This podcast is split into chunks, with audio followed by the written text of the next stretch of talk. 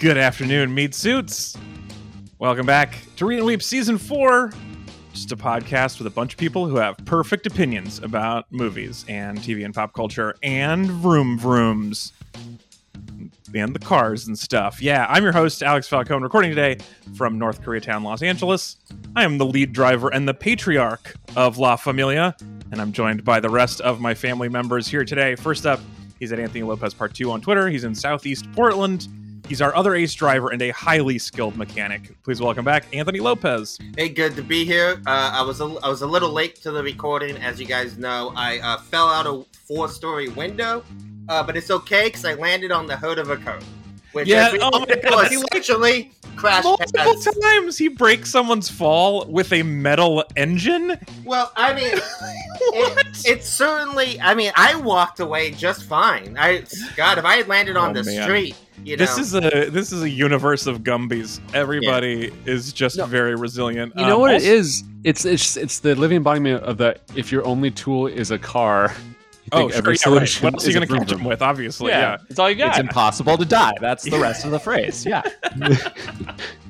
Also joining us, he's at Hunbun on Letterboxd from the woods of Arkansas. He's not dead anymore. It's Hunter Donaldson.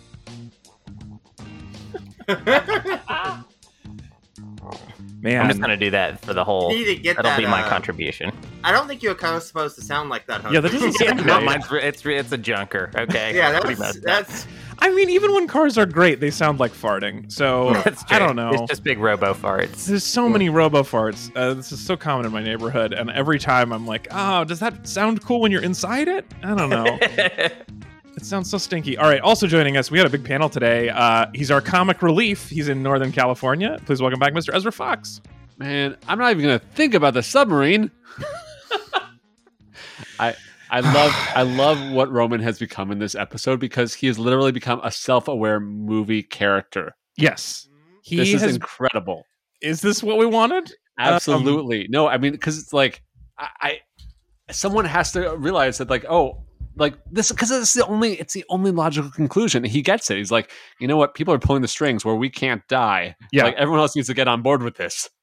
Well, he is forgetting the fact that they die. Somebody dies every episode, but then they're undead Doesn't later. They stick. come back. Yeah. Yeah. never sticks. if he like the fact that he had all of that belief, and then someone came back from the dead ten years later, he and he didn't incorporate that into his theory. It's kind of weird. Yeah, you know, he just he just just, just gestures wildly. He's like, why is no one else seeing this? Come on. yeah. See, I, I'm sure we'll get to this, but this is to me uh the biggest flaw with the last few Fast and the Furious movies is their self-awareness and like real leaning into how over the top is it is. like the great thing about the earlier movies is that they're so dumb and ridiculous, but they're as sincere as a fucking heart attack. Yes. They, are the, they were the most earnest, dumb movies ever. And now they're like, this is pretty dumb, right? And it's like, don't tell me that. I know. I do Don't feel tell that way. I you're feel in like on the joke. Roman became like the he became the voice of the message boards or something. Like he was the embodiment of Twitter, and it, He's a YouTube film critic now. yeah. He's that guy. And then I don't know. It took a little away from me. But let me round up the panel today. We have two more very special guests, um, for, both in Brooklyn, New York. First up, he's our hacker. It's Chris Smith. Computer stuff. Computer stuff. Nah, I'm here for the goofs. It's fine. Also joining us, our other hacker, but this one's British. It's Tanya Smith. I, I'm Alex. I have questions about you as the patriarch. Are you the patriarch that bursts spontaneously into flame in like the first ten minutes, or are you the patriarch Oh. that like continues through? I mean, Like- And ruins his brother. His I'm brother out of the guessing that that patriarch is coming back either way. yeah, right. Obviously, Oh. their father can't be dead. He'll be back Oh, we next do, so okay. So we're giving a full like Han reboot Yeah. to every dead person. Well, because in the here's what they franchise. say. Yeah. Here's what he said is like at one point they were like, you know what? We we did a really good job at uh, making things look real, exploiting things, and that I'm pretty sure Dad Dad Toretto is coming back, faked his own death to get out of those debts. Right. Yeah. Well, I mean, yeah. we have as canon exploding car, person trapped inside. Ain't no it's thing. Not dead. Yeah. Well, I I want to just be just get this out. I I think it's really uh, another thing the series has obviously really missed is you know the with the passing of Paul Walker, these films have really lost something. And I think the biggest shame is that he's not in this movie because if any Alex is anyone, he's certainly the undercover cop, Brian.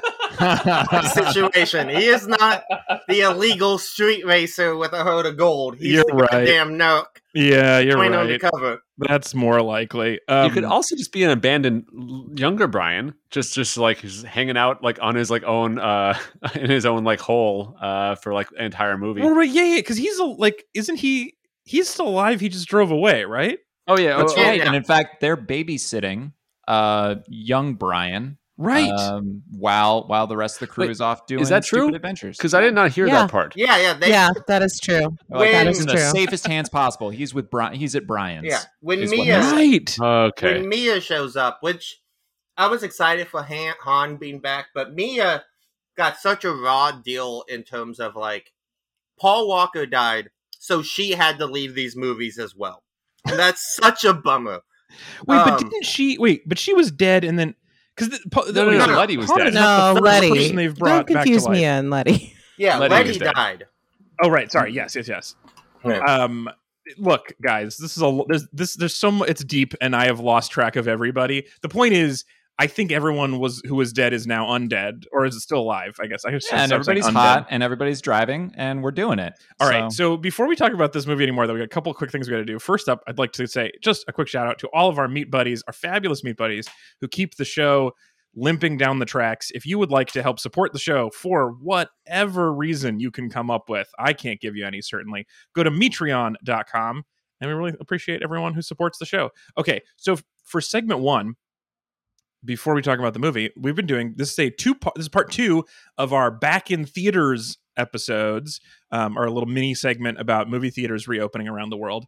And last week, as uh, half of you remember, we talked about some of our favorite theater going, movie theater going experiences of our lives.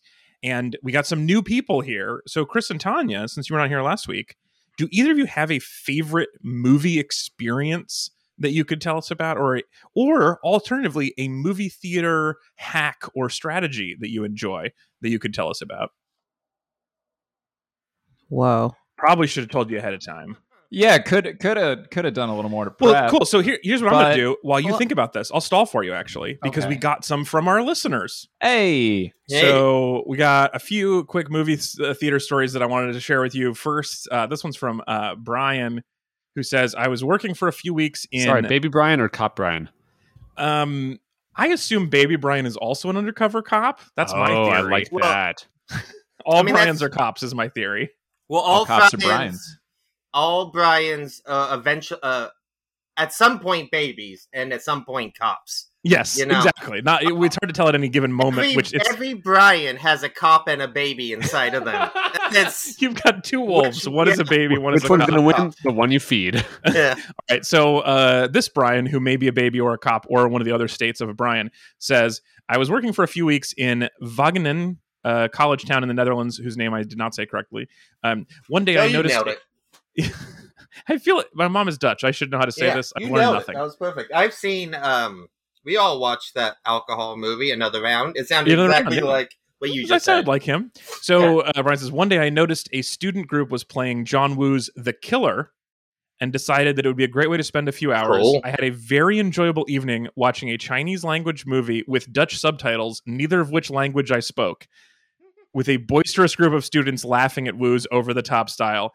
Uh, am I am I am sure I would have would not have enjoyed the movie any more if I had understood the dialogue.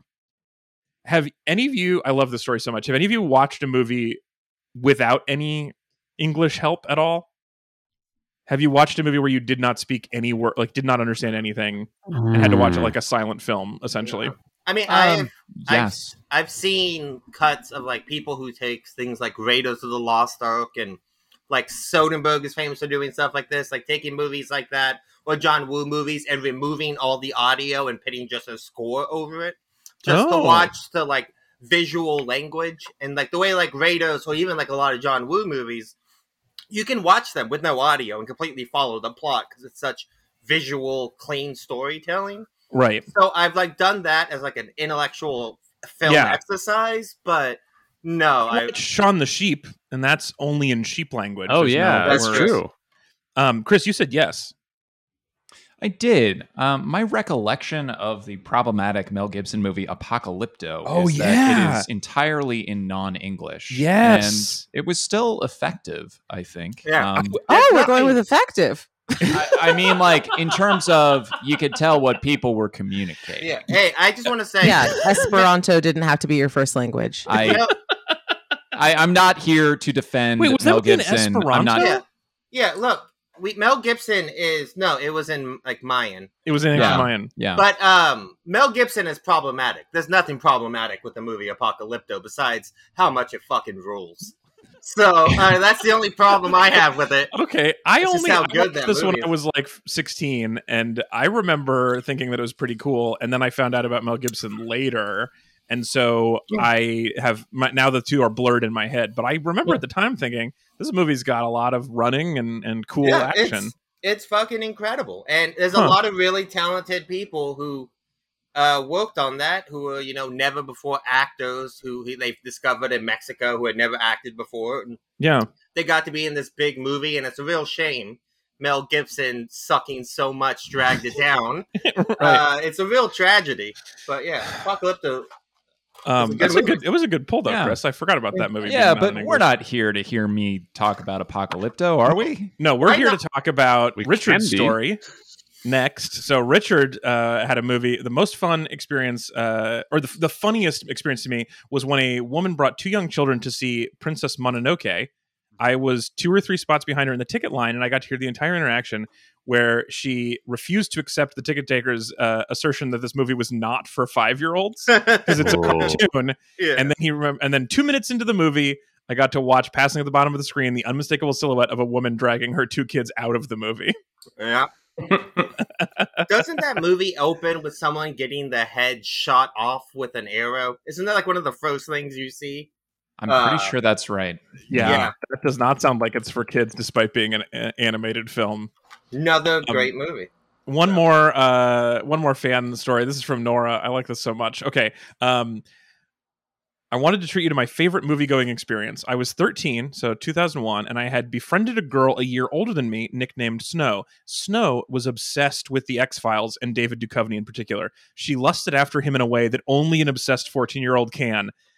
I had never watched the X Files, uh, a second of the X Files, and I still haven't. So we had very little in common, but we were the only fangirls, the obsessive fangirls in our school, so we stuck together. When the film Evolution came out, I agreed to go with her. It was fun up until Duchovny's character mooned a general or something, and the sight of this pasty, middle aged man's ass made my friend lose her shit to such a degree that we were kicked out of the theater. I don't remember exactly what she was shouting. I just know she was shouting. I want to believe. yeah, I want to believe. God, a 14 year old getting kicked out for lusting too hardly out of her Duchovny's mooning of somebody. How old was Duchovny at this time? This is a 2001 movie.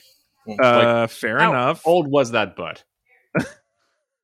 Um, that butt was 41. okay, that I, I would say. Look, I mean, Duchovny's got a distinctive chin. He's got a certain rugged handsomeness.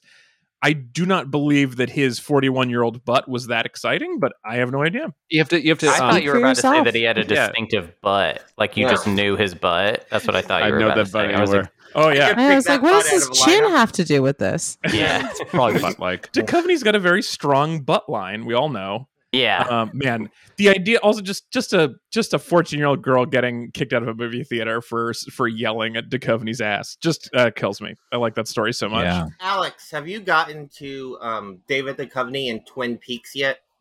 Um, I do not believe I have. Okay, uh, he he plays a trans uh, FBI agent Oh, uh, in this very respectful, really interesting way for '90s television. Is actually like a really Huh. great representation, but uh, he I don't think as the first uh, year point seven or year point eight. Um, um, but he uh, as this female uh, police officer is so hot.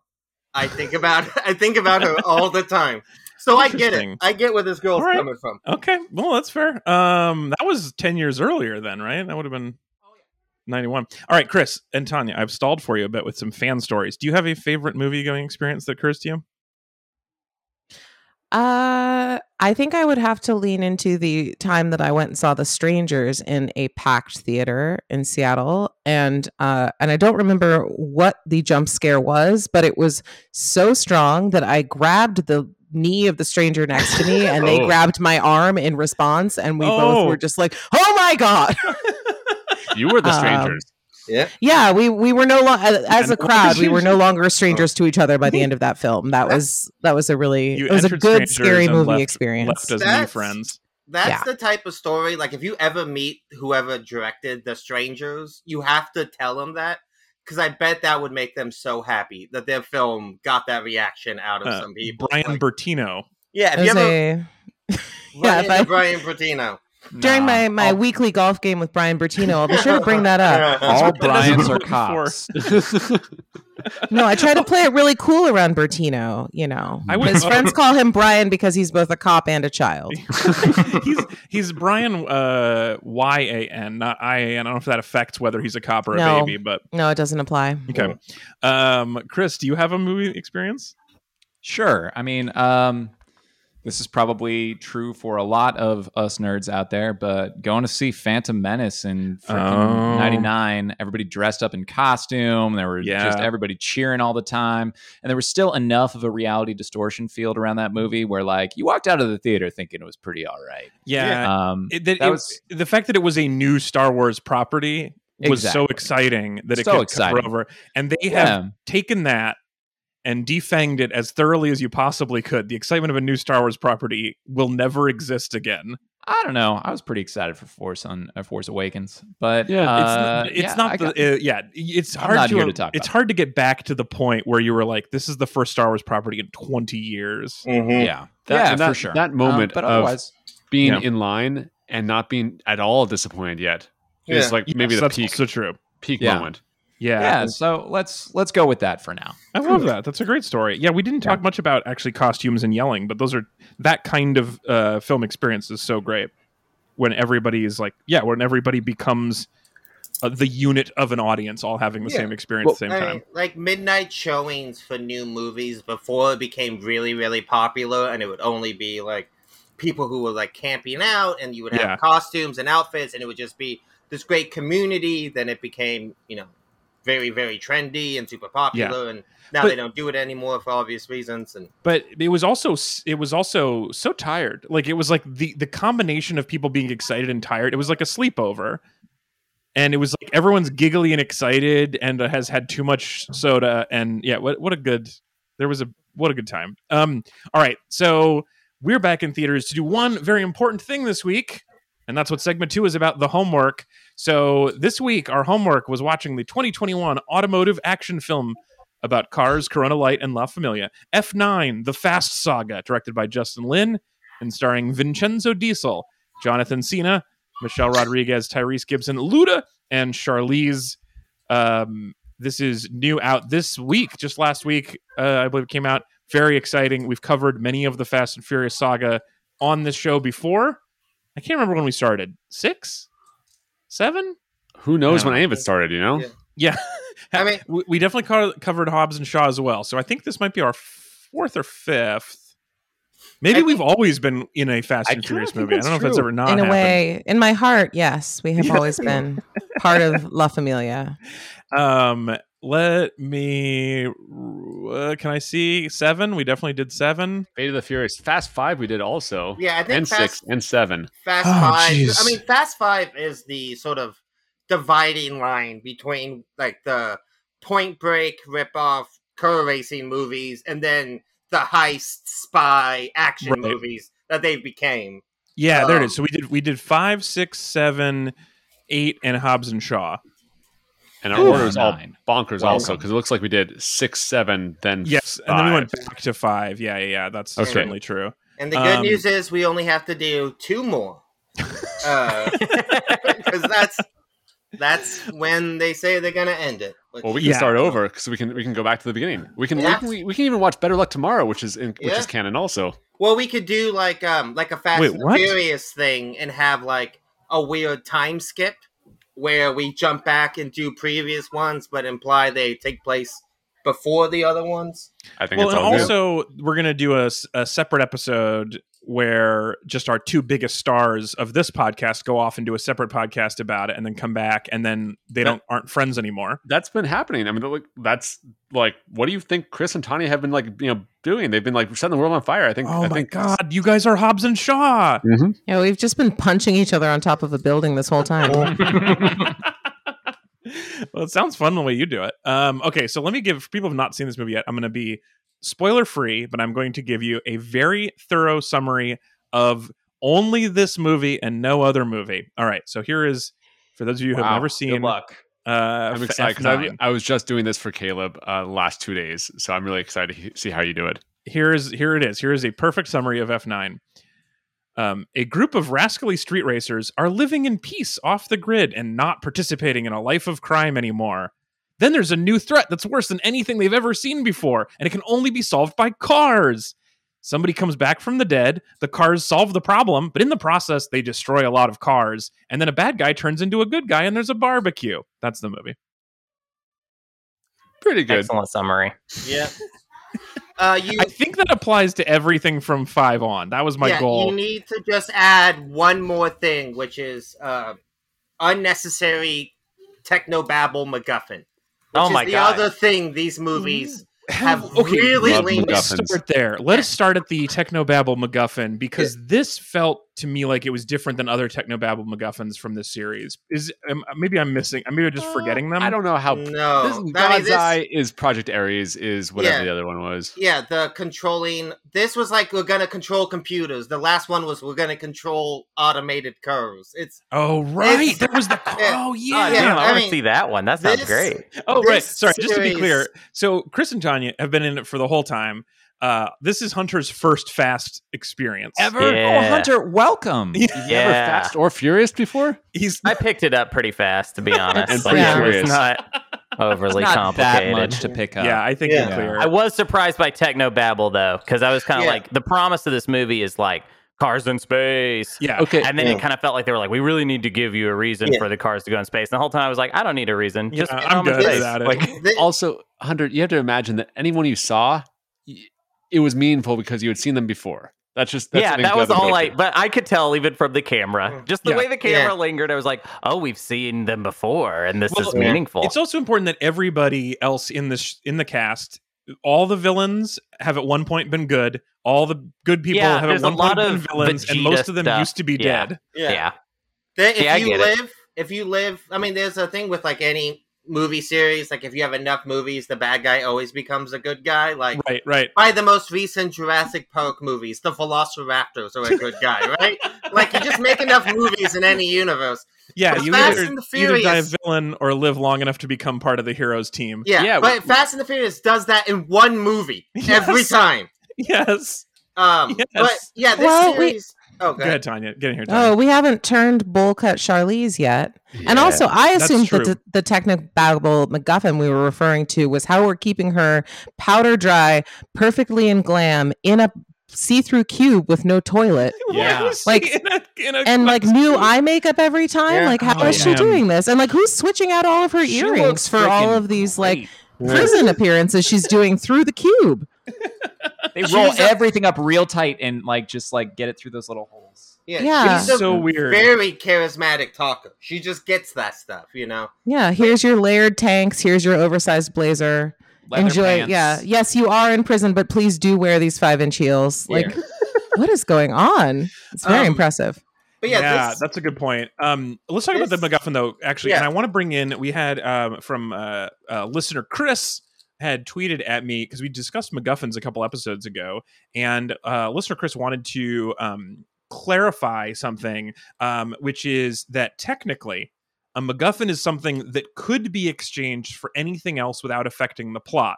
What it is doesn't matter at all um, so much as its important importance to someone in the story. So all MacGuffins you that we chose on our discussion of best MacGuffins were technically MacGuffins, but then in our discussion of other things, we mentioned like the heart of uh, of Te Fiti in Moana, the Infinity Stones. They have a purpose to those objects besides just people wanting them, and so those are not technically MacGuffins. Um, which I would argue that the Infinity Stones could be replaced by literally anything else, and it doesn't Yeah, actually matter at all. too. But people who really like the Marvel Cinematic Universe, like Chris, would disagree with that. But just to give that like little caveat that we are uh, that I am learning still, Mhm. even though I'm graduated from film school and, a per- and have perfect opinions now, I'm still willing to learn a little more about MacGuffins. Um, this feels like maybe it does something, but it feels awfully MacGuffin-y to me. Yeah, and it's so cra- this series has such a MacGuffin problem, I think, which is a weird thing to say. No, it's But it's thing like to say. I love it. even even like the one with Jason Statham is the bad guy, and it's like a should be a peer revenge story, right? They he killed Han, we should go after him. It's actually about a MacGuffin the entire movie.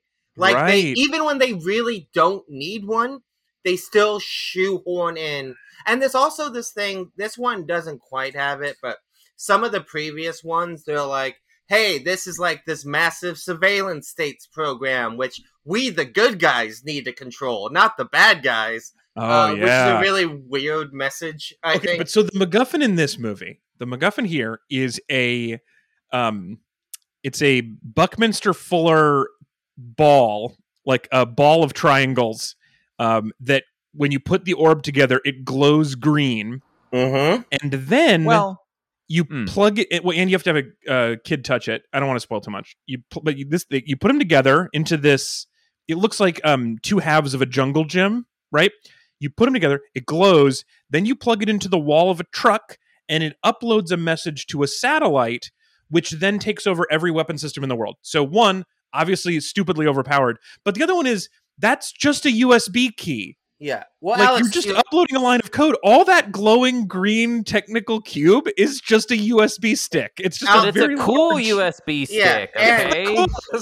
Alex, you're forgetting as well that the thing is so powerful that for your like triangulation satellite, you need to put that tablet on the roof of the vehicle, like 15 feet. Because if you have it in the vehicle, I mean that's just no brainer. That will fry everything. yeah. So I love that. Always put had- the control panel on the roof of a Yeah. car that can't stop. Yeah, well, I mean, I- what do you have? Do you have Verizon? Obviously, you're going to have to go on the roof Right. for that. Yeah, shit. that's true. What do, you, Right. what do you think? Um, man, that was so funny. Um, so that's the MacGuffin. They're chasing these this orb that'll take. A- also, I feel like no matter how good of a spy you are, I would like to control every we- weapon system in the world. Is just you're just not gonna. It's it's not gonna make you happy. You think From it an organizational standpoint. I just want to know what happens after you gain control of every weapon system in the world, because then you have to go around going like, "Ring, ring, ring, Mister, like so and so of this country. Did you know I control your weapon system? Now pay me money. Oh, do, Yeah. are you going to wire it? Oh, I have to send you my wiring details. Right, right. Yeah.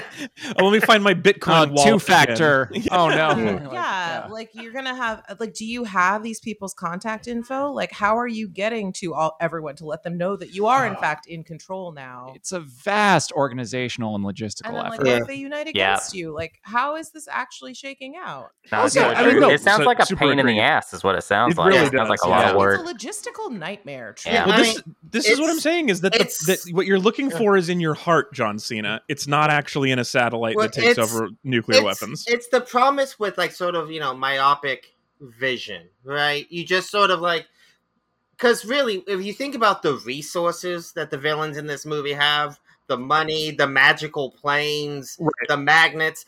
You could do so much stuff with just that stuff you already have, but it's this need for This is- more. Yes, just be is- happy with the what the control you have over the Earth. Yeah, just you be have happy. a bazoo- you have a zipline bazooka, so you can literally Spider-Man across all of Yeah. Edinburgh. you have a great happy dental with plan. that. But that went forever. I would say talk to somebody in very real terms about the ways that your father didn't love you, didn't respect you, and actually parentified you when you were very young. Like that's the thing that I would pay way too much money to do next. And I I think were he's any on for sure people. John Cena can afford a therapist, and that's what he Yeah. needed this whole movie. Oh, Oh, he was mean- playing himself. I didn't know that. I thought I thought he was a character, but you're saying it's real. That's actually just John Cena. Well, I just don't remember names. Um, Oh, you- okay, you so that's actually the- John Cena. Okay. yeah, You mean the characters that stand quietly in their mansion while a bunch of women in white dance outside have some issues oh going on? Oh my on? god, I want to. So on the, the business, the business side of me just really wants to like, yeah, I think take those kinds of questions. Where okay, how many how many dead inside dancers do we have on the payroll, and how many do we actually need this quarter?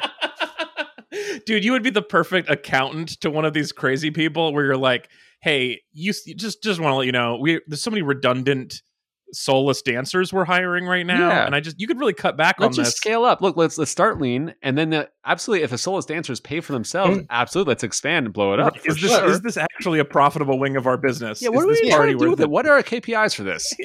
I I noticed on this uh this this sheet here you have five million in magnets. What's that about?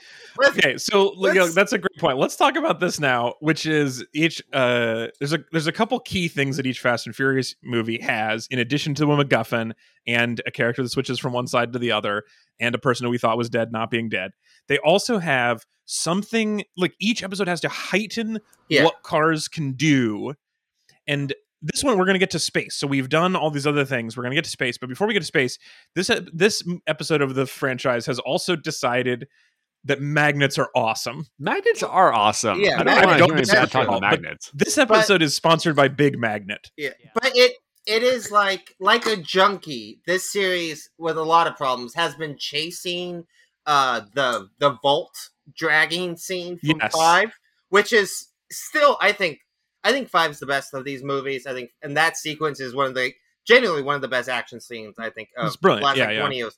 And they are just like, well, we have to have a tank. We have to have a, a vault this movie. What's a Yeah. vault? What's the thing we can drive through the street fucking up everything?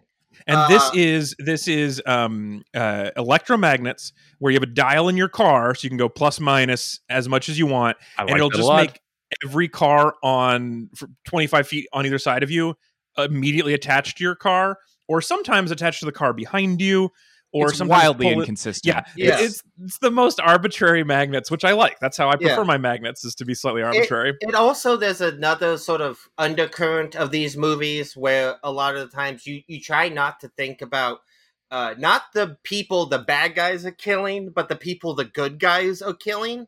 Uh, Oh, yeah. which is something like it's kind of easy when like dragging a vault around. It's like, uh, you know, probably some people died, but they didn't show it. There was no way you could drive through like London, turning those magnets on and off, having cars just flying around and not just leave Look, Yeah, just a the, huge just the people who death. have like uh, pacemakers that just Yeah. exploded out of their chests on either side of the street. metal fillings ripping out of fillings, mouths. you- Oh they my should god! have better teeth Uh, to dental care. All right, and Yeah. the only other people hurt are the ones with big chunky belts, and I'm all about that too. So Oh no man, problem big chunky me. belts. Well, also a lot of tattoos have there's a, a little bit of iron in the ink, and Oh, so they've been a lot of your also. What Piercings, They've Sure, all of your microchips from your vaccines sure. pulls right out of your neck. metal or you- plates in your skull getting And- oh, ripped yeah, straight got- out. I've got Or- two pins in my pinky. My pin, my finger would have ripped off and attached to the side of Dom's car. Oh my Sure. God. All of the all the metal detector sweepers on the beach are really wasting their time not just driving by with a huge Yeah, why not just why not just fill a Dodge Charger with the largest magnets ever created and I'm just suck become- up the whole beach? yeah a magnet magnate to, and just start selling lots of the magnets.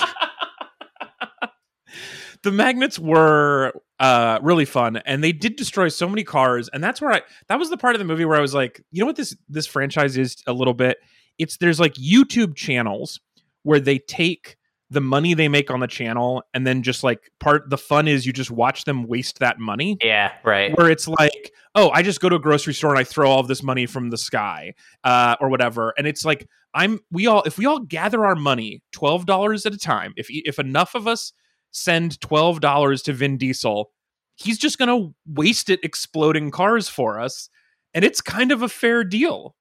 That's how I felt watching this. I was like, we all just chipped in twelve dollars to let Vin Diesel break as many cars as he could. Can I talk about one of the unsung heroes of this series? Yes. It's got to be like the Allstate insurance agent for for Dom, right? Yeah. Um the guy who the guy who uh oh what's his name uh Dennis Haysbert, Dennis no oh i was thinking of J.K. Simmons. I was Who are you thinking of anyway it doesn't matter yeah yeah go I was anyway flo from progressive is uh, signing up dom and just helping him with all of his cars I just I like I like this where it's like it's like uh, it's like Flo. Uh, um, I did it again. So can we just? I need all the I- insurance. look uh so okay so what was it what kind of an accident was it are you at fault and he was like Yes. well all of the accidents. yes, yes. yes for sure At But fault I don't many know- times. I'm like looking. I'm looking through this list of different kinds of accident. You know, like intersection, T-bone, me, rear give end. Give me a list of accidents I didn't have. It'll be shorter. Is there is there a way? How do I fill out? I attached a bridge wire to the front of my car, and then I swung like a rope swing across a cliff, Hmm. and then hit the side of the cliff in such a way as to make me bounce up and on top of the cliff. That wouldn't even be a bad one. That's Yeah, not even a alright. bad one. yeah, that's not that's, a, bad single day. car collision. The You're bad not talking is about like, driving down hey, the I street in totaled London. somewhere Kidding me? between 50 and 150 cars. I'm not certain. It's somewhere in that range. Well, And they That- killed at least a thousand innocent people. My car hit Well- a satellite. It doesn't sound that bad. hit a satellite. No, it rammed it. It was on Yeah. purpose. It's not like he was reckless. Yeah, I mean that car accident doesn't sound bad till they're like, "All right, cool, we'll send a tow truck to pick it up." Where is it? Outside your house? No, it's in like a South American country. It's Watch out, Uh, so- They're trying to Tbilisi, right? me. Yeah, Tbilisi. Yeah, we took it down there. Uh, I could have just got a rental, but they never have custom souped up Dodges at a rental place. what I want. So I had to fly it down there. Oh man. I love Uh, also because Dom's dad is like, look, if you take care of this Dodge right, it'll be there for your whole life. He's like, nope. my plan, no Dad. way. he took that as a challenge. Oh, that's such a good point. Yeah. Not the way I drive it. every one of these times too. Every time a car, like if, if you've ever gotten in like a minor fender bender, and then a week later your neck still hurts. Imagine how Dom feels where cars are just constantly flying into the mm. side of his vehicle and exploding. I He must think- be yeah. so sore all the time. Well, you've also seen his neck versus like Well, that's A true. normal neck, Maybe that's right? what that all that extra neck padding is for. it's like Formula One drivers. He's just training with like weights and doing Well- like And you have to work out both sides, right? So if you only Yep. get hit on the left side, bad, but hit left and right at the same time, no Very problem. true. Very true. Well, Um, and also the thing with Dom is you have to remember is that he was uh, replaced by an alien like that guy from Men in Black a few films ago, and that's how you justify his most recent performance uh, in this very silly films, being this incredibly serious, stoic guy who doesn't talk like a real person at all anymore. I Uh, sort I of think- felt in this movie that maybe Vin Diesel's not a great actor. No, take. Whoa. ooh Nine films it took. saucy. See, I, I, Alex, I'm gonna I'm gonna stand up and disagree with Yes. you here. I think this film proved he's in on the bit. There were so many times when they'd like cut to like you know like John Cena glaring from behind a, a weird stone turny pillars or just like all this stuff, right? And I think that EP Vin Diesel is definitely in on the bit. That his as an actor, his job is to be as serious and muscly as possible. He's so and just be a canvas, be a canvas for the artistry that's Right. going on around That's him. fair. It does. Like you guys have you all seen the the news story about the reason the him and The Rock fought so much when Vin Diesel was like, "Yeah, the reason why was uh I didn't think The Rock's performance was good enough." So he was like, "I'm doing great work over here, and The Rock is not acting up to my Jesus level." Christ. These Oh my actual, gosh. Vin Diesel actually said this recently, which Well- is just That is so Insane. it's it's insane. It's I'm flabbergasted by that. But let's let's uh let's use that to talk about because the Rock has been displaced. He's been de-rocked, and we he's been replaced with John Cena, uh, whose time is now. What do you guys think about? Well, John wait, wait, hold up, hold up. You gotta make. I'm new. Not actually replaced though. Like He's not the Like, same no, character. no. he's No, just no, not sure. around. Yeah, Just- his he's energy in the is movie. replaced. Um, but Yeah. so the Rock was uh, bad and then became good. Um, Okay. Well, he was actually kind of good the whole time. He was just on the other side of the. the right. You They know were what I mean? rascals, and he was a cop. He was a Brian, and then um, he switched sides to being, or they switched sides to being. Anyway, On- they're yeah. They met in the middle. they They met in the middle. Okay, Yeah. Right. Yeah. But so his Wait, energy of being a giant re- f- former wrestler was replaced with John Jonathan Cena, whose time is now. What do you guys think of uh, John Cena as a as a presence in this movie? Can we are are we you've said a couple things Alex about not wanting to spoil too much. Have we reached the portion where we can actually talk about what happens in this movie this? or I so I was trying to think about what I this is- we can decide this as a group. I, I'm open to suggestions. My thought on certain spoiling things. Uh, there's a couple little details I was trying to avoid, like the various turns with Jacob, uh, uh, twist and turns with Jacob. But I we have to talk about the space thing, obviously. And we've talked Well, about I- it Well, that's in the trailer. No, Yeah, but I the that's, only thing we want to hold on to is is is the the the twists and turns of Jacob and Dom's story. Yeah, I think anything that's in the trailer is fair game. Which I, after seeing the movie and how little they did with Han, I wish they had kept that from the trailer. Yeah, no 'Cause it kidding. would have because been the so poster being alive was in the trailer was like, well, that's not a huge surprise anymore. Yeah, well, 'Cause I the thought they were- characters are so you know you're not Yeah. you're, as a writer. One of the things they say is that you shouldn't have your audience be way ahead of your characters. Yeah. We saw the trailer. I know where Yeah. the- everything that's happening in this movie. You cannot surprise me. And it's like we finally get Han back, who was like the most delightful, charismatic character, and now he's like broken, sad Han. He's And it's like so they give us- moody. they Dad give- Han. They- That's, that's just that's just Dad Han. All all dads have that feeling. Oh, he's just tired. Uh, his Yeah. 11 year old is still not sleeping through the night. Yeah, but old Han ate potato chips, not murked dudes with a sniper rifle. You can do two So- things. Uh, Sniper Han. There's a lot more Merkin these days. There I would is say. way more Not Merkins enough walking in Merkins. these I don't think we, no, there's no Merkins. I don't Oh. think we talk often enough about how these sociopaths have just killed so many Yeah. people. They must like just when they're hanging out at a barbecue drinking beer with their new friend, former enemy, that they must be like. So remember how we just kill? It's weird that we just kill Yeah, now. yeah, the point at which like doesn't Vin Diesel at some point like grab a dude and like break his back over a Yes, railing? That Yeah, one was, that that was felt especially like rough. face to Yeah. face, like really just like I'm ending you, and we're just all here together Yeah. for it. That Like was right before uh, Vin Diesel pulled the roof of a castle down with his bring bare hands. He went Yeah, that- full Samson. It Biblical story Samson. I was really ready for him to then awaken from his dream Yeah. sequence. That that is canon. He pulled down this entire building with his fury. Oh man. Um, anyway, Chris, can you can, so can we talk about John Cena without doing too much of that? Just leaving that one surprise that wasn't in the trailer. Okay, sure. Or if you Um, if you disagree, I don't mind. I don't. I no, mean, no, no. I, I guess I don't need the plot to do it. I, I feel like as a baddie, he is set up to be highly capable and highly motivated, specifically against our heroes. Yes. And for the first 30% of the movie, that's about right. But then it's so quickly undercut before we really see what he's capable of, especially where it counts in these movies, which is behind a wheel. Yeah. Um, that like really what we saw was, well, you got a you got a wire bazooka, and that's pretty cool. Yeah. And otherwise, not really sure what's going on there. And he's more he's more just like a the fact that he exists. More is made of the fact that he exists than anything that he actually does in this. Yeah. movie. So yeah, true. Well, I agree. it- I feel like that's a problem. doesn't these these last few, but especially this one, this one it felt weird because it's like Justin Lin's back. They very much feel like this is the start of a new trilogy, right? Because they're doing two more, and that will be the end.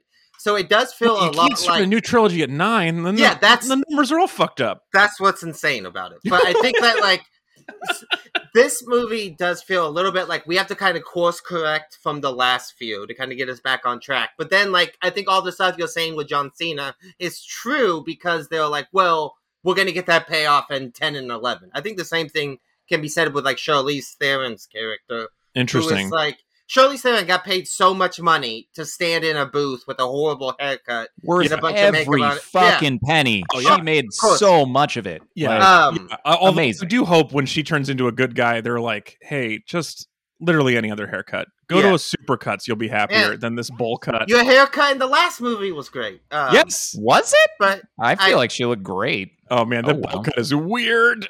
Yeah, I but love- I, think Don't worry. It, I if had, you do, I had but no problem. it'll get I to you. want to say. I have no problem with the with the bowl cut. I don't Oh, understand thank what y'all you. are talking about. That's just- Excellent. yeah. Love to hear it. yeah. yeah. I think Um, this movie just very much feels like part one of uh like this ending series here. So that's why things sort of get shortchanged. I did, Right.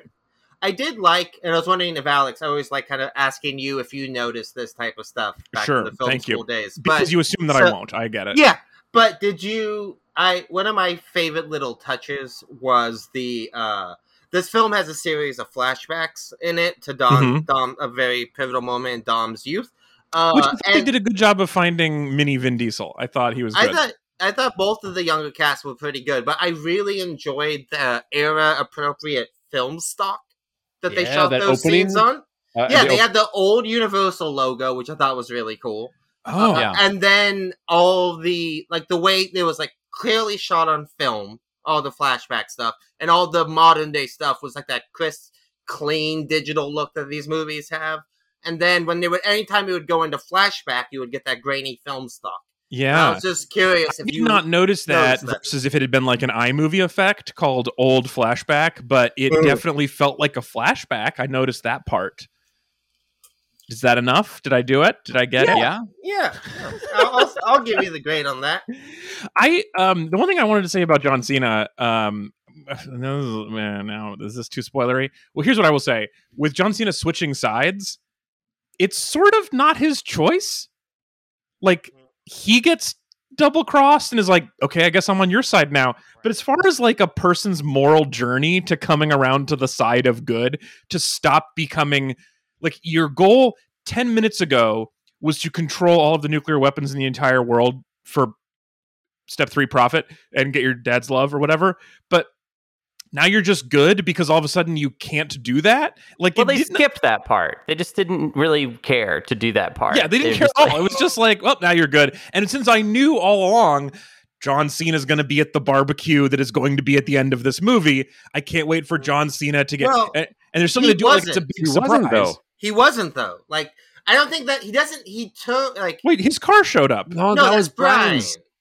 That's Paul Walker's car. God Yeah. damn. Yeah, classically. Yeah, Yeah. I think the the thing is he doesn't really turn good as much as he sort of turns against the ba- like, the enemy of my enemy type of thing. Wait, so they're let's- bringing Paul Walker back from the dead? No, it's just No, No, th- no, it's just that, No, they're that just- that's how they could show him that he's still alive in Yeah. the car. in yeah, the, 'cause in he's the- not dead in the movies. He's alive Supposed to in be the emotional, movies. damn it. Yeah. And Oh. by the way, this wow, is that way, actually just com- you just completely blew my mind. Right. So you you had no way of knowing that that was Paul I Walker's just CG completely. car. I, I Yeah. just. It's I, a real I car. The quit. car didn't I'm gonna die, Alex. quit. Bye. See you later. That was, it's wait, what was forever. just said is completely insane to me. They didn't. They did not. So they have not dealt with that. Re, like r- He's just reality. Yeah. he he retired. He Yeah, him and he's his out of he the had game. Oh, okay. kids and they and retire and have kids, but then they just get called back, and he has not gotten Yeah. called back. But they're Yeah, not and, like and he him. babysits essentially. He babysits little brother. He's become Okay. babysitter. But there is no way. I mean, we should take bets on this now. There's no way did they do not bring CG Brian No. back for No, they Princess, It is what it Uh, if they Princess Leia Paul Walker, I will not watch that movie. no, because I- they're like they they they're they're pretty respectful with it. I think there's the No, thing I- that's I think they are too, but I I I would make a bet that at some point b- between the next two movies, we will see CG Paul Walker Oh my god, acting again. I'll lose my Like, mind. I'm Don't be betting so- against there- you, Anthony, but only be a little because my bit heart want outrageous, it. though. Like I think people, like people would be rightfully upset about that, right? I because mean, they had a I- good send off. I think already. I don't Yeah, think No, they need I to think anymore. that would be terrible. Yeah. Okay, so they do. Oh, well- oh wait, okay, so they do kind of deal with it, if not Well, like so the maybe send off. Oh thematically. Oh my god, the send off Hunter is a little bit intense, where they do an old clip of him that they CG into the current scene of him driving off into the sunset, and then they do sort of like a high school graduation montage of like closing Okay. time with clips of him from his life. So it's clear that they are like being respectful of the actor because they See- all, like, he was the heart of the series in a lot of ways right. everybody loved Pollywalks, but it's been like six movies, and I would not be shocked, or five movies, whatever. I would not be shocked if they did it because no one is actually respectful in the long run in Hollywood. So of course they're going to CG him, and it's going to be awful. Um. Well, anyway, yeah, Hunter. If this is interesting to you, uh, definitely check out Seven if you if you're curious about it because I think it's it's just it's a weird, uh, oddly cathartic moment. I guess. Uh, yeah, it- it's, touching. yeah. It's got that okay, great I song. just, I, I just suddenly got the impression that it was like a mum's the word, like they didn't no, no, even. no. It was like Yeah, it was just okay. like we know this is happening. It's like it was a better way to kind of handle it, I guess, in some ways. Where it's like this is everyone was like reeling from it at the time. It, it was it was And interesting. they and they couldn't say the character was dead because we know that would mean he's back the next movie. So they had to say the character is alive, but like in Utah. He Right. got out of the game. Yeah, he got out of the game. game. No one leaves that, you that they respect more than death in this series is getting out of the game. Um, okay, couple more things we have to definitely hit before we wrap this up. Um, number one, we have to talk about space. So each movie has had a heightening of what kind of things the cars have to do. Was it seven that was like cars don't fly and then the cars fly? Um, and they fight a submarine Yeah, I was eight. in eight. So it was like it's been an obvious joke that they're gonna the only way they could keep heightening this is to go to space. Which does leave them in a really weird place for 10 and 11 because I guess the only Time next answer is time travel. Yeah, exactly what I was about to say. Um, is they have to get that Dodge Charger up There's to other 88 things miles an could, hour. they could race God, like they could challenge. They could challenge. challenge God to a drag race. They could challenge God to a race and and, just win. hope God doesn't hit the NOS too soon. Yeah, I mean, that was that was a wild thing where it's just like, you know, what if we just solved more of our problems with drag races? Because that's Ah. how they tried to determine like if you should banish someone from your family or not. It's so scary, man. There was something so wild about somebody like how often in drag races does the loser just keep Just driving? driving and never come back. Because no one else, not everyone else heard the argument, so they were just like, "Wait, no, but you're done." Yeah, they're just like, wait, we were just gonna stay here dancing in our underwear for you, but Yeah, now what? you've just driven away. it's so weird. My also my accountant is definitely going to have a chat with the underground racing uh, uh, company Economy. as well. Just of how many how many underwear dancers do we also need on the payroll? No, but those are those are uh, interns. They're not being paid. Yeah, I mean we they're really- doing it for the compliance love is of the game. them. yeah, exactly. they're not- Amateurism in in street race dancing. You have to remember that. It's crucial. But I mean, look, that's the thing is like, are they actually getting college credits? Because there's a really strict, limited situations where you can actually have unpaid interns, and I really need to talk to someone about this now. It's first off in the school in the school of the streets. Right. Everything is worth credit. Yeah, You know you what I mean? school You always- blocks, they're not. They're pretty. They Yeah. throwaway credits. They'll give anyone Yeah. credits. So, um, um, okay, they go to space. mhm. which they give away in the trailer. So it really does take away the excitement of it. Also, the way they set up them going to space is they're like, hey, these are our friends from the second movie that make rocket cars now. the Um, third like- movie. third movie. Yes. they're Right, from from the- Tokyo Drift. Tokyo Drift. Even yeah, I knew that because that's the only one I've. I actually I have thought seen Tokyo Drift that was one. two in my head for some That's the reason. only Yeah, one you've seen. I like saw it on TV for like a minute. Oh, yeah. you saw part of Tokyo Drift. Yeah, I've seen part of Tokyo Drift. I should have said that. But Tokyo honestly, from the- where the series is now and what I saw on TV, it doesn't feel like that even helped me even a little bit. I mean, No, there was so- Tokyo. That's, That's true. true. You did see Tokyo. You know what's and weird Ramen about looked really good. what's really weird about uh, them? That's something I couldn't get out of my head at the end. How excited the Tokyo Drift team was to see Han when Oh, it has yeah. been less time for them since they've seen Han than everybody else because Tokyo Drift takes place Oh. before or after seven, isn't it? Right? What? So- Yeah, that's Too right. confusing. Yeah. There's a complicated chronology as Oh, well. Yes. um, So the timeline goes one, two, four, five, six, three, seven, eight, nine. I think is how Yes, the that's timeline right. oh goes. my god. But it's been That's less hilarious. time since they've seen Han, but they I mean- act more excited. But I guess they look, were look, there when he died. no, they so- were excited because when Han's not around, they're not in the movies, and so they were like, "Hell yeah, movie time! We're back, baby. we get to be in a movie again." Um, okay, so those guys are putting rockets on cars for whatever reason, and uh, they are like, "Oh shit! It we we need to not only plug in this giant glowing USB stick, we also need to touch the satellite." You're not thinking what I'm thinking, are you? And then the next scene, they're just in a car in space. Like it Mhm. is, there is no deliberation about this. It's the only Yeah, deliberation. don't waste my time. Like, just, just- don't waste my time. Get to space. Like, And what do they go to space in? Are do they build a spaceship? No. This is Fast and Furious. You can uh, any solve any problem with cars uh, when your only hammer is a car, whatever. Um, so they go to space in a Pontiac. Well, if And- they do make it a spaceship. I mean, what is a spaceship, Alex? Okay, You know, they do thing. a car build with- Yeah, I get what you're saying. I get what you're saying. rockets. They put rockets on it. There's no fuel tank, so it doesn't make any sense logically, but whatever. They put rockets on this Pontiac and cold gas thrusters. They put heat shield tiles on the front of it. They spaceship it up. But in order to make the spaceship go forward, you still press the accelerator pedal. It's mm-hmm. still driven like a car, even though they have like Apollo oh, yeah. 13 era flip Sounds like switches on a the dope- dashboard. Dope spaceship is what you're saying. Yeah. It- I'm just saying it's a space. It's still a space Pontiac. I is mean, point. Tyrese is turning that steering wheel like it does something, and I just can't imagine that. That might just be Yeah. thing for Tyrese to play with, like those little yellow and red uh, tyke cars. Look, Yeah. Ty- Tyrese is I the only mean- one in this movie who knows that's a movie, so I think he's on it. So true. he they do also let's not forget create a lot of new space debris uh by Yeah, yeah, destroying for everything sure. they do up there That's true. it's actually pretty dangerous so i imagine This is not where this is not spoilers at all. I'm just going to tell you what happens. So they crash into a satellite to destroy it, causing space debris, which is going to kill lots of people in the long run. And then they just drive to the space station where they are, they like press the garage button or whatever. They honk. They are let in to the space station. Oh, I Oh, think they- they'd they honk, float. that would have been so funny. Ugh. I feel like they could have spent more time in space and did more space bits because, like, that's really funny. Well, they got nine and ten coming up. Like, uh, let's Yeah, not forget. yeah, yeah. don't need and, ask and Scully. Roman spin-off. Space Plymouth. Yeah. I want a space race. Yeah. Oh, that's the real oh, a space race. The's a Russian car with rockets on mm-hmm. it. It's the it's the space race. Oh man, drag race. I love this. They just go to space and then they just come back and it's fine. it's just it's so much, you guys.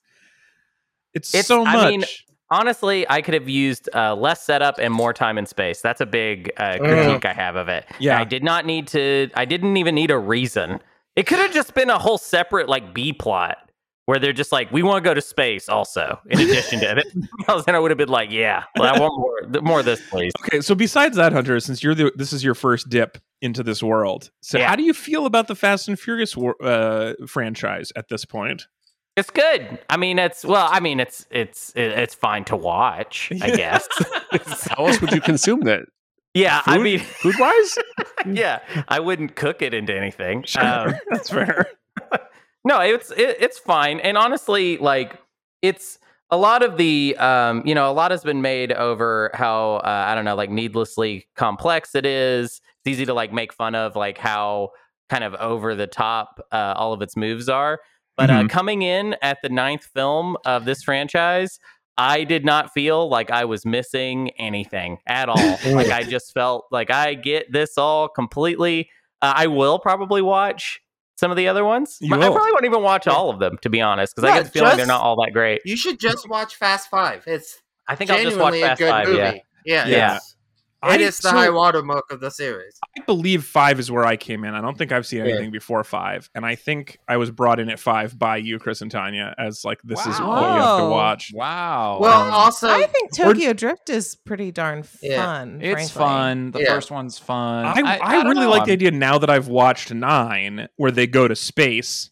I like the idea of going to watch one and being like, you know, four years ago, Yeah. three years ago, these guys were just some rascally street racers. yeah, one must seem so quaint by has to, today's right? standards, right? Yeah.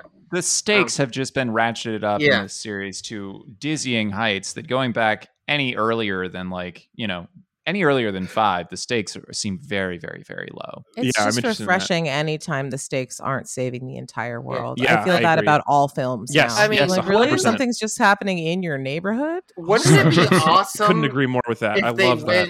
if they went back to that for the final two, or at least the final like I think the do final one one more to.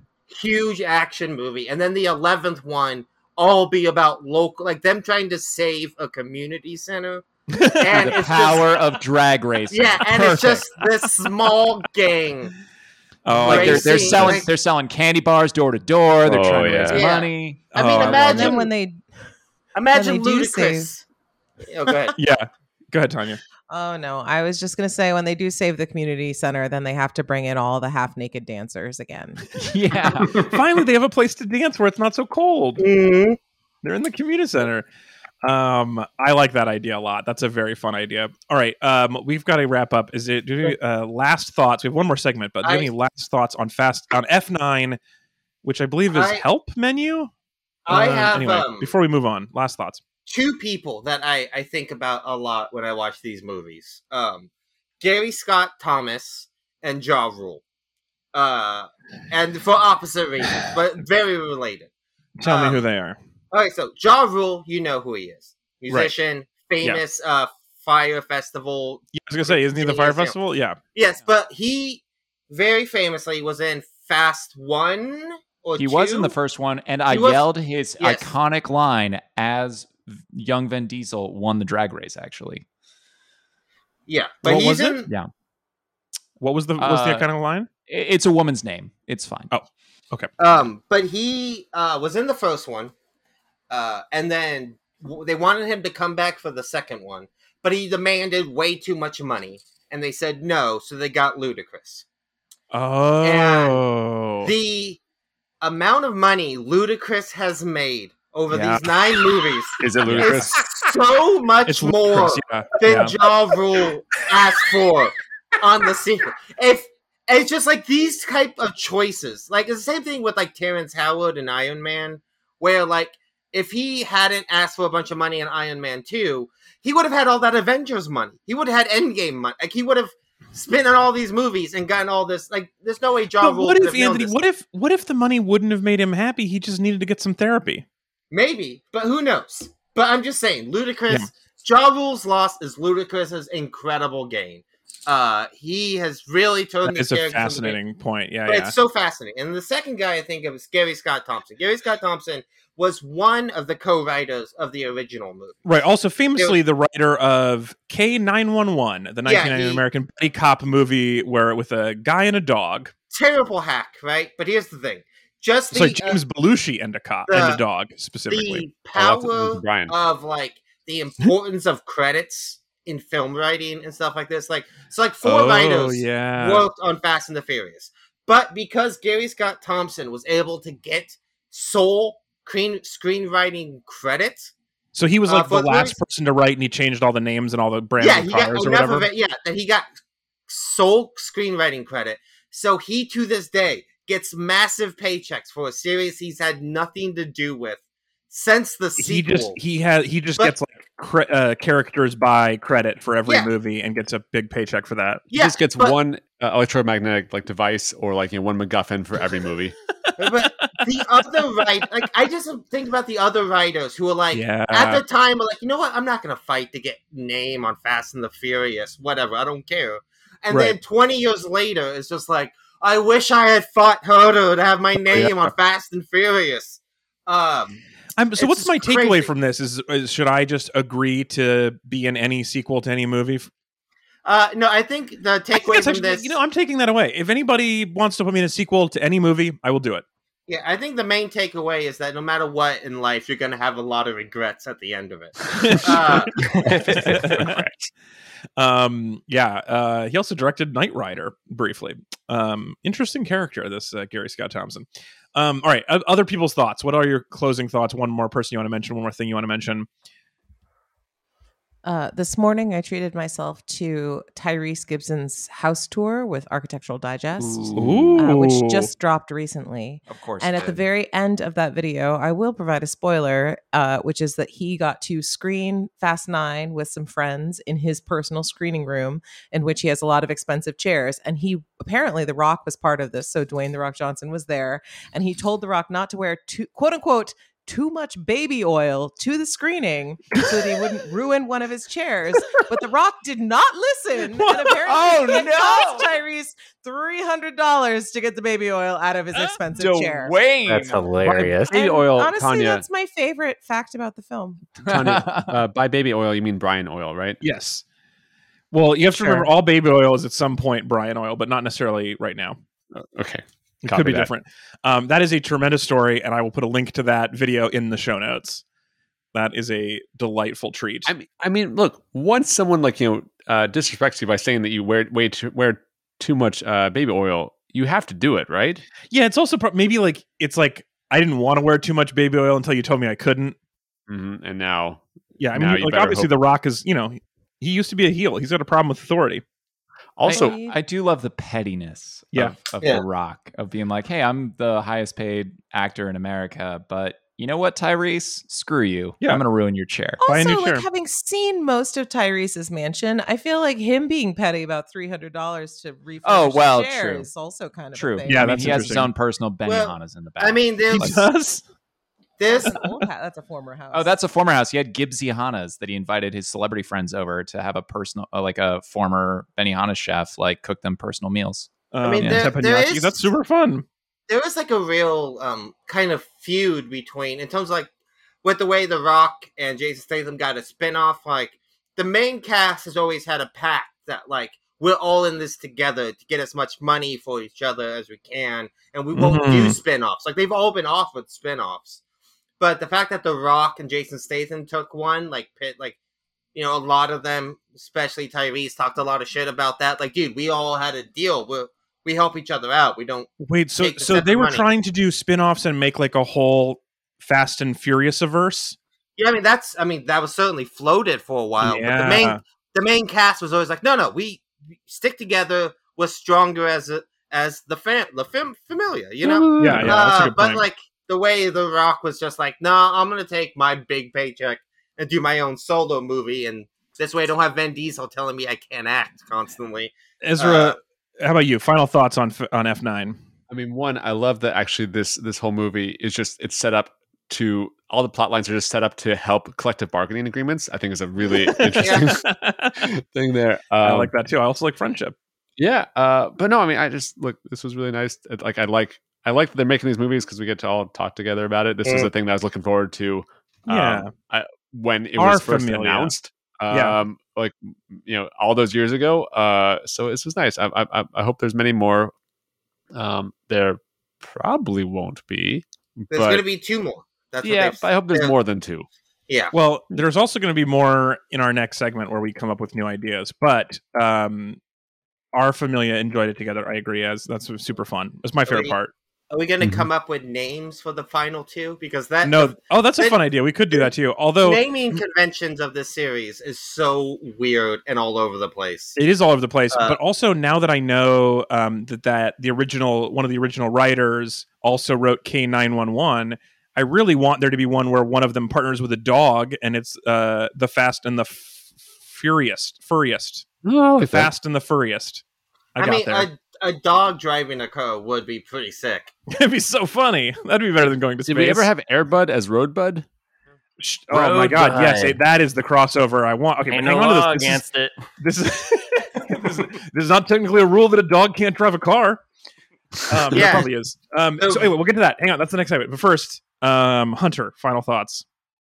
Uh, it's uh, it's good. I, I don't know. I like the cars are cool. Uh, Yeah. There could be more cars. Um, could be more Agreed. cars. Agreed. Could have spent more time in support. space. Um, But I will say, as a like, I think, I think I um, the movie accomplished its goal of getting me to maybe watch another one, which I think I, I would say it was a success yeah, in that.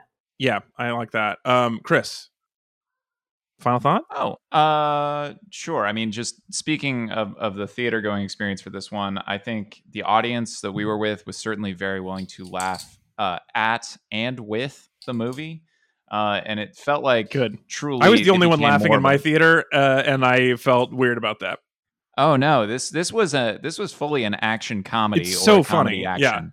and I feel like them pivoting to you know being something that is both action packed but also has a lot to laugh at is uh is welcome. Every time he caught somebody and gave them a soft landing on the hood of his car, I laughed, and no Oh. one else did. Yeah, and that's not really how magnets work. It's Yeah, fine. it's you of it's know, like there's It's definitely not how space works. Um, they are in uh, they're in under deep sea suits, which are literally the opposite of what you need in space. They're made for keeping the pressure low pressure inside and high stuff? outside. It's the wrong way. They would just crush you. Really? yeah Yeah. There, there are there are many things, and I don't need to talk about the suits too much, but yeah, you're you're you're more or less right. Yeah. Um, this was something I was reading the space because I uh, follow a lot of space people on Twitter, and so I was reading a bunch of people, space people's uh, criticism of the, not criticism, but like fun discussions of the movie, and that was one of the points somebody made that I thought was really good. Um, my final thought was I was originally I thought about going to a drive-in of this movie because I thought my car would like it. Um, seemed like a movie my car would like to watch, but then there was so much car destruction. I'm glad I didn't because I think it would have been kind of scared. Um, it's like taking your car to a monster truck race It's like a body horror film yeah, for, exactly, a car, for know? a car. Um, but instead, I actually ended up uh, taking a scooter to this movie because it was pretty close to my house, and I think that is the silliest way. Because like when you leave a Fast and Furious movie, at least in my experience, it kind of feels like you want to drive fast on the way home. That's how I felt. I'd like to drive fast right now, um, and so I was on a scooter that was. You know, is force limited to 15 miles an hour going down a bike lane.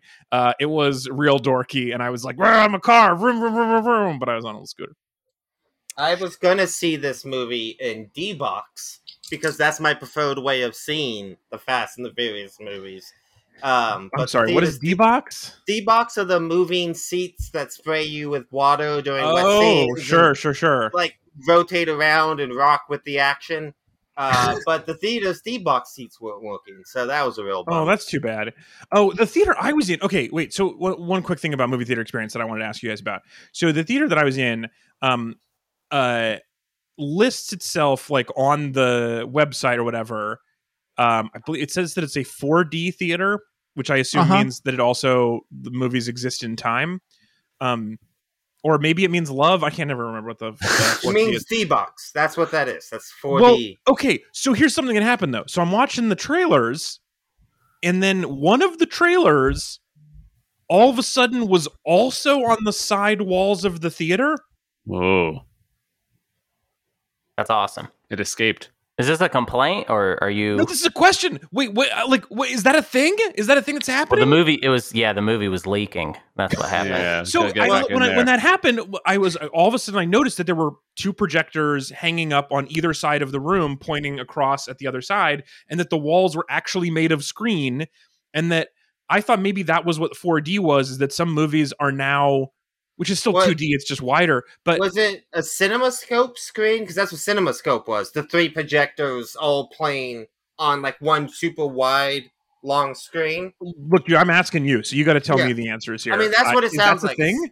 It sounds like yeah, they have a CinemaScope screen, uh, which are Well, pretty rare, but it a lot was of movies. so cool. And it was for a movie i didn't want to see and i was still like what it blew my mind. And it, like the thing that has never happened to me with 3d happened when i was watching this movie that was all of a sudden on the sides of me. I thought it was so good and this why did this not take off and 3d did which is terrible. Well, CinemaScope was in like the '60s, so oh. uh, maybe it will come back big. But wow okay Uh, so this is not a known thing that like all theaters in a couple years are going to have this this is no, no, this is like an old thing. They, the theater, I imagine, in What is LA the movie just- theater that you went to? Like what I, is? I told you this was a cgv cinemas oh yeah, CGV. Yeah, we started with the, that. the Korean one, yeah. Um yeah, and I don't see any movies listed as being in a different format like that. Um anyway, I'm just so confused by it, but what a delight. Okay, anyway, um wrapping up. It's taken super long, but we have one more thing I want to do. So let me play a quick sting and then we're to have our last conversation that we already started. All right, so for our final segment today, segment 3, the argument. Here's our argument question of the day is there something that can't be solved with cars? And the way we're going to d- uh, find that out, the way we're going to probe that question is uh, what other thing, what either movie f- movie franchise or just concept do you want to have exist in the next couple of movies? So there's been some talk of doing a musical Fast and Furious. Mhm. And there has also been some talk, not really very seriously, but some talk about a Jurassic Park Fast and Furious crossover movie Jeebus. that Justin Lin like Yeah. Didn't rule out or something. Um, so I've already given my suggestion that we, I came up with on accident, which is um, where a dog drives a car, and it's called the Fast and the Furi- Furious. What else would you guys like to see in a Fast and Furious ten and Oh, I got one. I got one. Yes. Okay, it's a crossover with the Jon Favreau movie Chef, and it's the Breakfast and the Furious, Yes. and it's now a food truck. Uh, oh my god, the food truck chase, the great food truck chase. Oh man, I love this. Um, I think I like the idea of you know Universal taking the only two like big franchises they have and combining them Yeah. with Jurassic Park, but I think they should do maybe the opposite. Take uh Fast and the Furious franchise, their second biggest franchise, or actually I think their first biggest. It's made more money than Jurassic Park has at this point. But Mhm. uh take their biggest franchise and pit it with a franchise they have that maybe isn't doing so good. Like, I don't know, something like The Dark Universe. that Oh my on. god. oh no, But- are we? Yeah, We're about to talk about mummies. Yes. have the goddamn mummy the Wolfman Frankenstein show up, and Oh my Mr. god, Nobody is like My god. the only people who can stop this is Dom and his fam. Uh, and then they have to take on supernatural monsters. And and You know? and and then Mr. Nobody, it turns out, is also um if he doesn't take his medicine, he he turns into Mr. Hyde or Turns into Russell Jekyll. Crowe. Just, Yeah, just he- into Russell he turns into Russell Crowe. Yes, um, uh, that know is such story. a good idea. Yeah. Jekyll and Russell Crowe. yeah, think about think about it. Co chases and big sandstorms. Yes. Co chases, you know, uh, not the crazy Oh, monster you know- things. Oh man, you know what else? Because they uh uh the other thing that they have, one of the other big Universal franchises that that is also taking place right now, Minions. Boss Baby. Oh, boss. So obviously a, ba- a a boss baby driving a car, and that maybe the boss baby is the boss of the under of like the bad guys. He's a he's a mob boss, becomes a good guy later. Mm. I'm open to this. Um, man. Also, obviously, one of their big ones is Shrek. So I would definitely, I think the if you want to get the millennials into it, it has to be a Shrek Oh, crossover. it's gotta be Shrek. They love this. Can, yeah, can they love the Shrek be like? Can we see real life Shrek? Can I see like like Shrek practical IRL? effects Shrek. Can I see practical Shrek? Give me Yes. uh, computer Yes. practical Shrek, please. I do think that there is something that you could do with some practical practical effects on the Rock to turn him into Shrek. That actually Oh my feels God. like it- Or Oh, yeah. Diesel. There could be some sort of there's like some shared real estate there. He's almost Yeah. there Uh, already. yeah. silhouette. I agree. Yeah. Um, they also uh, do own the Back to the Future franchise. So if the only place they have to go is in is time travel, they're set up for it. Universal can Yeah. do it. You know what I would like to see these Back to the movies. Furious. One problem you can't solve Back with to Cars that I would like to see them solve. Yeah. Um, HGH Meathead, uh, which Vin Oh. Diesel has a real bad problem with now. Uh, The Rock Mm. has had for years, but that just like steroid human growth hormone big head you get. yeah. Uh, Vin Diesel's head is so fucking big now. it's uh, yeah, very large. it's Both, very meta- both both metaphorically and physically. Yeah, but they uh they need to tackle that in one of the movies. How to shrink your head down from the novelty size it is now. I think that would be I yeah. have an we answer just- that. yeah. One of the things I noticed that Universal, at least at the uh, at the Universal Studios, they've licensed is Beetlejuice, which has a great history of shrinking heads. Oh, that's true. Ooh, I was going to say magnets, but yours is a better answer. You can do both. Um, they also own the Purge franchise. interesting. So there could be a day where there's a purge and they're driving cars to get away from purging people. yeah, I would argue that they actually already end more people than the purge. Probably true. True. Um, yeah, you're obviously you mentioned the minions already. Um, Actually, wait, wait. If they if they're already more dangerous than the purge, and they're just like, look, let's just have one day where Dom, you can't drive. All right, just people, it's just the unpurged day. Everyone's gonna be safe this one day. All right, we all deserve it. oh man, there's just one day where you have to take the bus. Hmm. Bus day. I want the next movie to be called Fast 10 Your Seatbelts and be all about driver Yes. safety. Yes, know? fasten, Fast fasten. 10. Fasten. seatbelts, It's that's about connection. This is Yeah. really good. It's just a I'm- PSA. I'm sorry, it's just like a two and a half hour PSA. That would be Yeah. awesome. Ah, yeah, yeah, I'm I'm here for that. Oh, I'm click it or super- ticket, yeah. y'all. Fast 10, your seatbelts, colon, click it or Ooh, ticket. ooh, wait, wait, wait a second. Can we do a cro- another crossover? So it's fast tenet your seatbelts, and then we get the time travel going backwards. I don't think that's the same as I don't think it's universal, but I like the idea. I mean, in the future they'll own everything. They everything. can negotiate it. Come on, Right, money. they might be, money yeah. talks. that's true. money That's true. Talks. Large corporations are merging at a rate that is, you know, Startling. really Yeah. astronomical. I Yes. feel like we Frightening. can by the time it's ready to go to theaters, they'll be the same company. It'll be fine. Yeah, that's Yeah. probably yeah, and true. I think it will probably be someone buys Universal. I don't know if Universal's in the position to be buying anybody else. They sure. don't exactly have the greatest docket of films. They've Uh, got Mamma Mia and Lego. They got the Lego movie. Yeah, they're doing okay. They got some stuff. But I mean, but have- I I just Warner read. You know what? Lego Sorry, sorry. Disney just bought them. Sorry, I just read that. Yeah, so that's, that's something that just start happened. Sorry Just about that. Uh happened. oh. Oh, I think Disney bought my house. Uh oh. Gotta go. Um, so other way around, Anthony. Warner Brothers did own the rights to Lego that ended in 2019, and Universal Pictures bought the right to the Lego movies in 2019. So it just switched teams. Um, uh, yeah, yeah. Uh, so anyway, I'd, I'd be open to that. I'd watch a Lego Cars. Oh man, Lego Damarere would be perfect because his head is already a square. He's built just like it. Um, Yeah. Anybody else have a a Fast and Furious idea that we can pitch? What I if feel they're like they're open to it? what if they're like EMTs? Like they they like become like a kick ass EMT team, and like they're like they've got they're driving like fast ambulances. Okay, so Is that so cool? can I can I expand on this a little bit? Which is like for some reason they all have to get real jobs, and so like one of them's Okay, job yeah. is an ambulance driver, and so he's in like ambulance training school, and they're like, no, no, no, calm down. We drive fast, but not that fast. Right. Not, You're- not or like crazy fast. We drive fast, Yeah. but not. You shouldn't be driving so furiously. This is just Yeah. a fast situation. Yeah. Right. yeah, right. there's somebody with a spinal injury in the back. Yeah, right, exactly. You're bumping Right. the patient around too much. You got to Ooh, chill. that sounds like tension, y'all. I'm Yeah, feeling exactly, this right? sense of Dramatic tension. tension. He's like, look, the fastest way to get to the other, get from Brooklyn to Manhattan is if I rope swing across the river. And they're like, no, no, man, take the bridge. Spinal Real- Are you sure? I could grind the roof of that building. you don't. You don't want me to do that? I like that a lot. Or the, like when the when the fire truck shows up and they bring out Oh that God, trampoline fire net to catch someone too. who's jumping out of a burning building. He's like, no, no, no, I got it, and just pulls the hood of his car under mm. them. Yeah, I love actually what you've done with it, which is like they all have to get real jobs and they're not like fitting in. Like the drama is like you Yeah. can't drive like this. Right, Like, right, yeah. One of them's a school Yeah. bus driver. Got to get them kids to school. yeah. You know, but it's too fast, too furious. Right, right. Oh, school bus is good too. Uh, yeah, you- this would be a better movie. You know how Vin Diesel is like obsessed with the character Riddick in that whole universe. I really like he Riddick. is- Yeah, well, Yeah. who's not?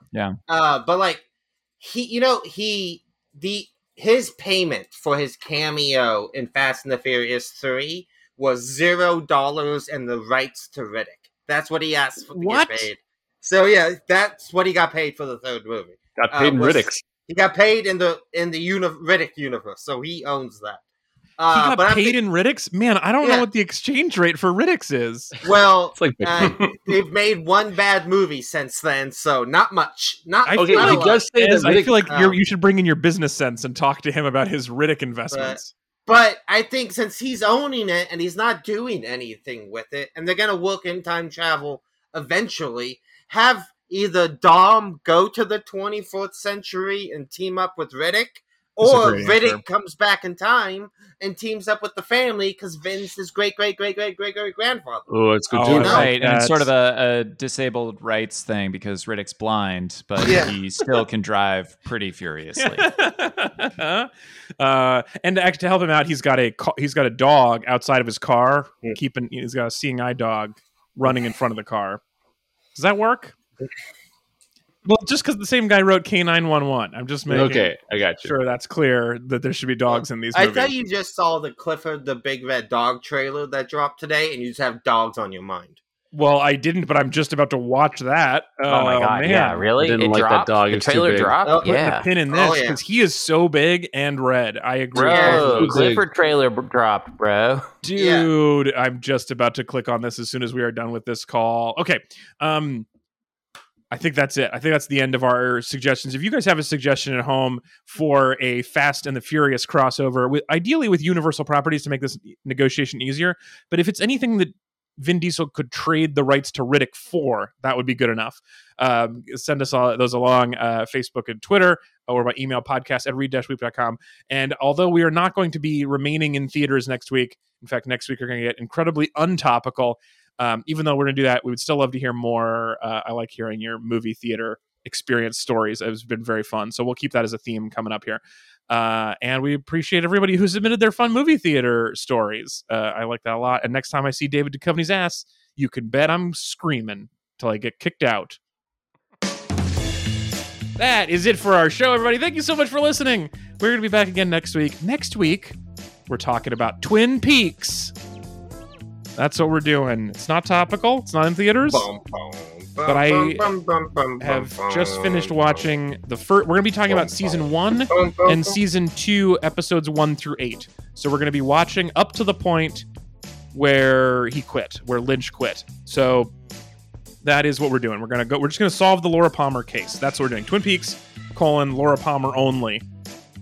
That is coming up next week. I'm very excited to talk to you guys about that. Also, very excited for tonight when I'm going to watch that last episode and find out who did it. Mm. Can't wait. I have my theories. No, I don't. It's this show's insane. But I am looking for them to tell me an answer of something I'd never occurred to me, so I can't I wait for that to happen. You you know roughly that it was Bob.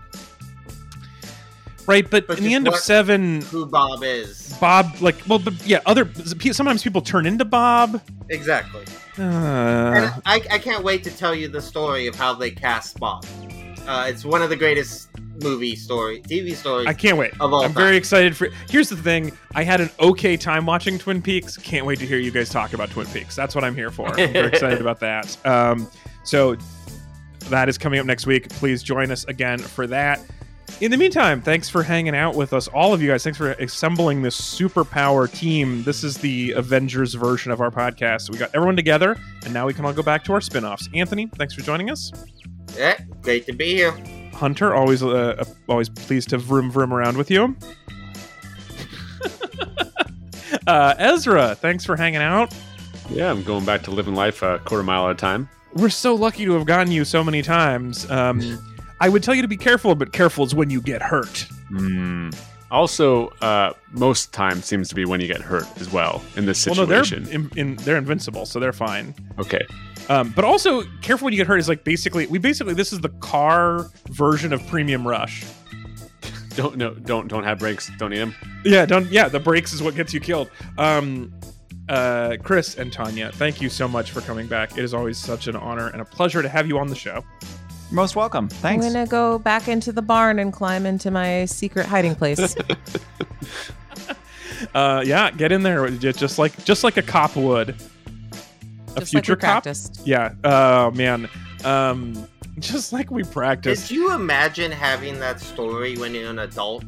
Being like, yeah, This my is- parents when I was five taught me to hide in a hole whenever someone would show up. this is definitely one of those stories where you're like 16, you're hanging out with friends, and it's the first time you find out no one else learned that as a kid. Yeah, it's right. Yeah. You know your hide hole. You know. Yeah, remember, hide yeah. hole? Remember how anytime a car Yeah. approached your house, you had to climb under the gun rack into a Yeah. hole. We all did that, right? With Yeah, your everyone's like- dad's fancy shotgun uh, holder. This is the No? moment where everyone realizes your childhood was messed up. Is when you say that casually.